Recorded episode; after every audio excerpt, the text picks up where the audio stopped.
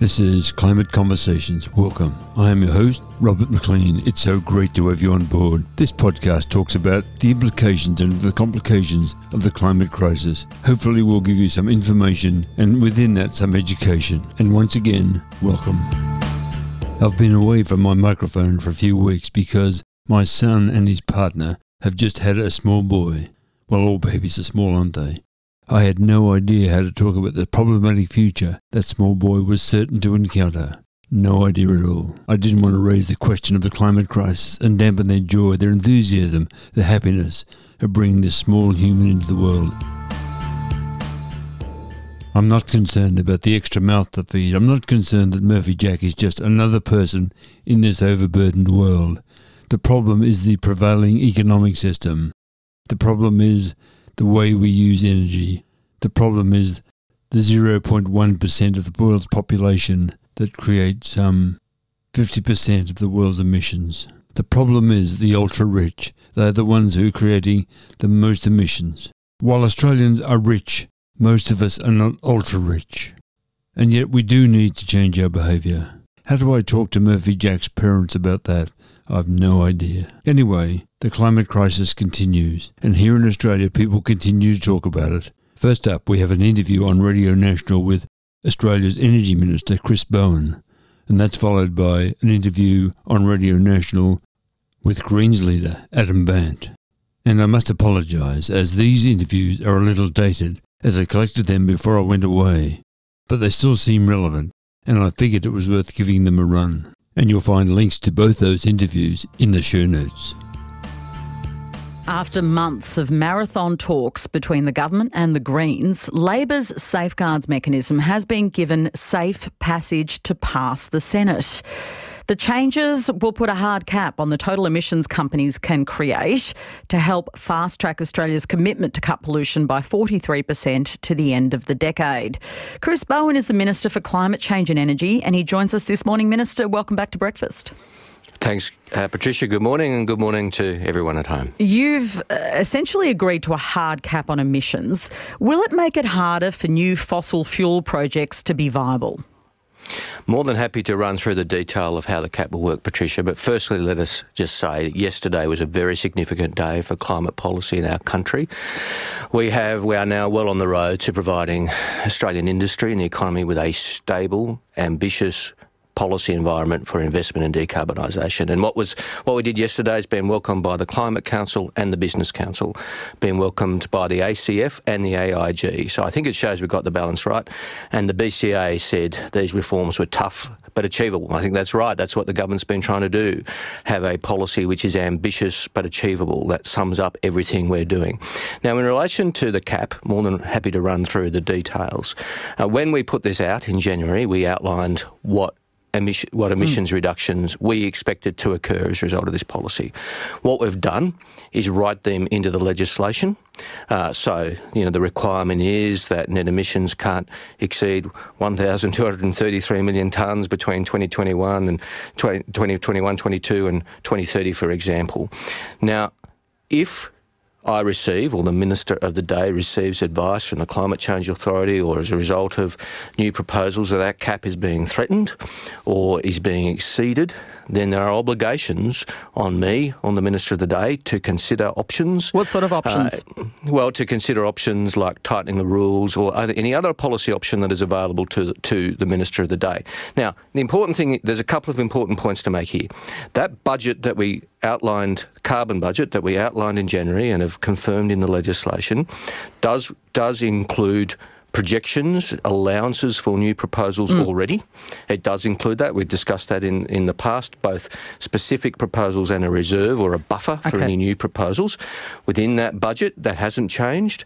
And if emissions go up, frankly, Patricia, the government of the day, the Minister of the day, me, would be obliged to consider options. That is quite appropriate and that is the way it should be. Okay. Adam Bandt says the cap means half of these fossil fuel projects that are in the pipeline potentially will no longer proceed, and projects that are further along, like fracking in the Northern Territory's Beedaloo Basin, may not be feasible.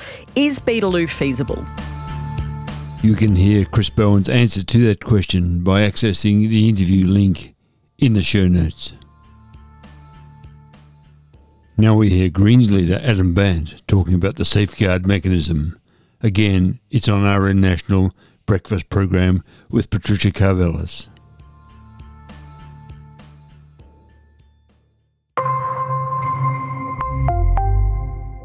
The government has struck a deal with the Greens to pass its safeguard mechanism just in time for the scheme to come into effect from July the 1st this year. Labor is heralding it a big win and a victory for their climate change agenda. But there are still key questions over how much the deal will limit new fossil fuel projects. Adam Bandt is the leader of the Greens and joins me now. Adam Bandt, welcome to the program. Hi, Patricia. You're just, I know, slipping in, swapping with Chris Bowen, thank you. In your own words, your deal stops around half of these fossil fuel projects in the pipeline. Is that a win if there are more than 50, by your own maths, that can still be developed? Well, what we know from the UN Secretary General and the world scientists last week when they delivered their final warning is that countries like Australia cannot open new coal and gas projects if we're to have any chance of meeting our climate targets. And that is very clear. And that is the science, and that's what we've been saying all along. Now, as part of the changes the Greens have secured, on our estimates, about half of the 116 new coal and gas projects in the pipeline now can't go ahead because there will be a hard cap on pollution. And that compares with where Labor's initial proposal, which saw pollution from coal and gas go up. Why? Because under their original safeguard design, new coal and gas projects could keep opening up without restriction, and all they had to do was buy offsets for some tree planting permits and then claim that their pollution was going down. And under the projections, pollution from coal and gas, even under the government's own projections under the safeguard, was set to soar. Now, we've put a hard cap on that, and that stops about half of those 116 projects pollution going into the air. And that's what we've achieved in the first year of this parliament. Now we are coming after the rest. And what we've got in the legislation now is the ability for the first time ever for the minister to put restrictions on or stop future coal and gas projects if they're likely to lift pollution above the cap. That's what we'll spend the rest of our time in this parliament focusing on, stopping these remaining new coal and gas projects from going ahead. How you said just put your time into it. What does that look like? What mechanism do you have? Access the interview link in the show notes and you'll get to hear Adam Brandt's answer. Don't forget, check out the show notes. Next we have the opening paragraphs of a story from the Winona Daily News, and the story is headlined G7 Officials Haggle on Climate Change. Sapporo, Japan. Energy and Environment ministers of the Group of Seven Wealthy Nations met Saturday in northern Japan, seeking to reconcile the world's heavy reliance on fossil fuels with the urgency of ending carbon emissions to stave off the worst consequences of climate change.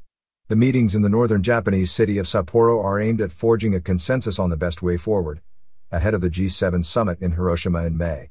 Speaking on the sidelines of the meetings, U.S. presidential envoy for climate John Kerry said the G7 was powerfully positioned to be able to lead in the effort to stem global warming. We appreciate Japan's leadership and its stewardship of G7 this year. Next, we have a story from The Conversation, and the story has the headline, The Environmental Impact of Russia's Invasion Goes Beyond Ukraine. How do we deal with the problems without passports? The story is written by Robert G. Patman, who is the Professor of International Relations at the University of Otago. His story begins, Russia's invasion of Ukraine appears to be a defining moment in the evolution of the post-Cold War world. In particular, it is highlighting problems that do not respect borders, such as environmental damage caused by war. These are raising important questions about our international security. Can a form of rules-based international cooperation, rather than great power aspirations, become the preferred diplomatic response? Join me now as we shift to the website Speed and Scale. The story there is headed, What Good Corporate Action Looks Like. Under the headline of Corporate Action Guide, the story begins, Solving our climate crisis will require a transformation of the global economy. Virtually all emissions can be traced back to a corporation, whether public, private or state-owned, which means that companies have an outsized opportunity to lead the change to net zero. And now if you check in the show notes, you'll find a link to the TV show Black Gold, which was screened just recently by SBS Television in Australia. It looks at the oil industry's decades-long campaign to deny the dangers of global warming.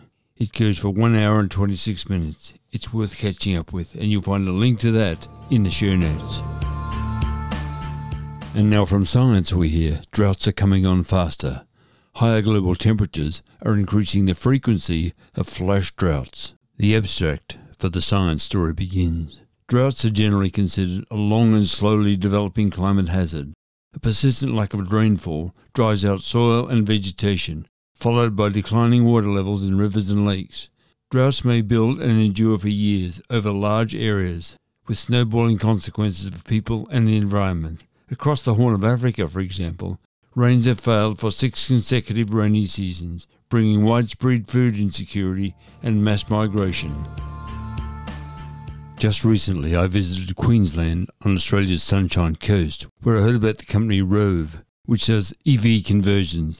That is, they take older conventional vehicles, that means they have an internal combustion engine, and convert them to a modern electric vehicle. I did approach them about creating an episode for this podcast, but they said in response that they were simply too busy. And that I can understand, for while I was there I saw 2 or 3 other stories on national television and a couple of stories in the national press. You'll find a link to the website in the show notes.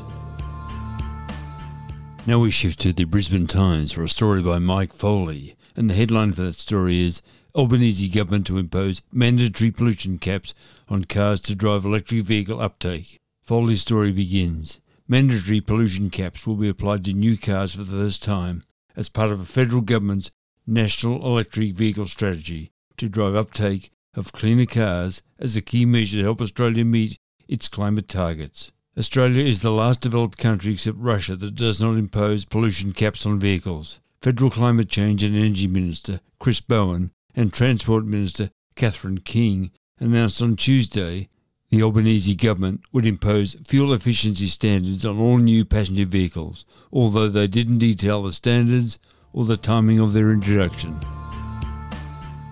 And now from the New York Times we have a story by Raymond Zong. The headline for the story is, As World Warms, Droughts Come On Faster, Study Finds.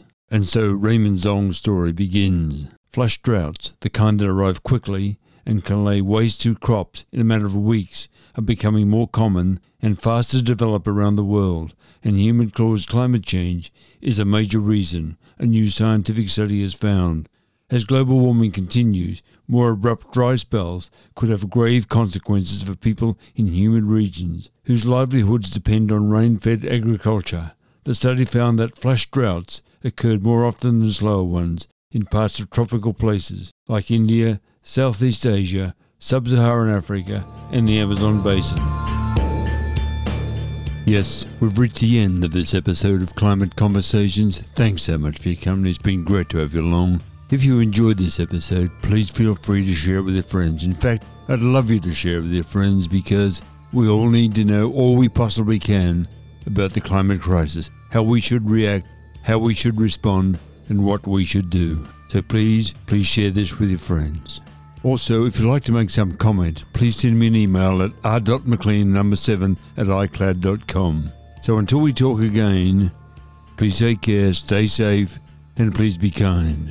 For everyone you meet is fighting a great battle. And don't forget, you'll find links to all those stories mentioned today in the show notes. So until we talk again, please take care.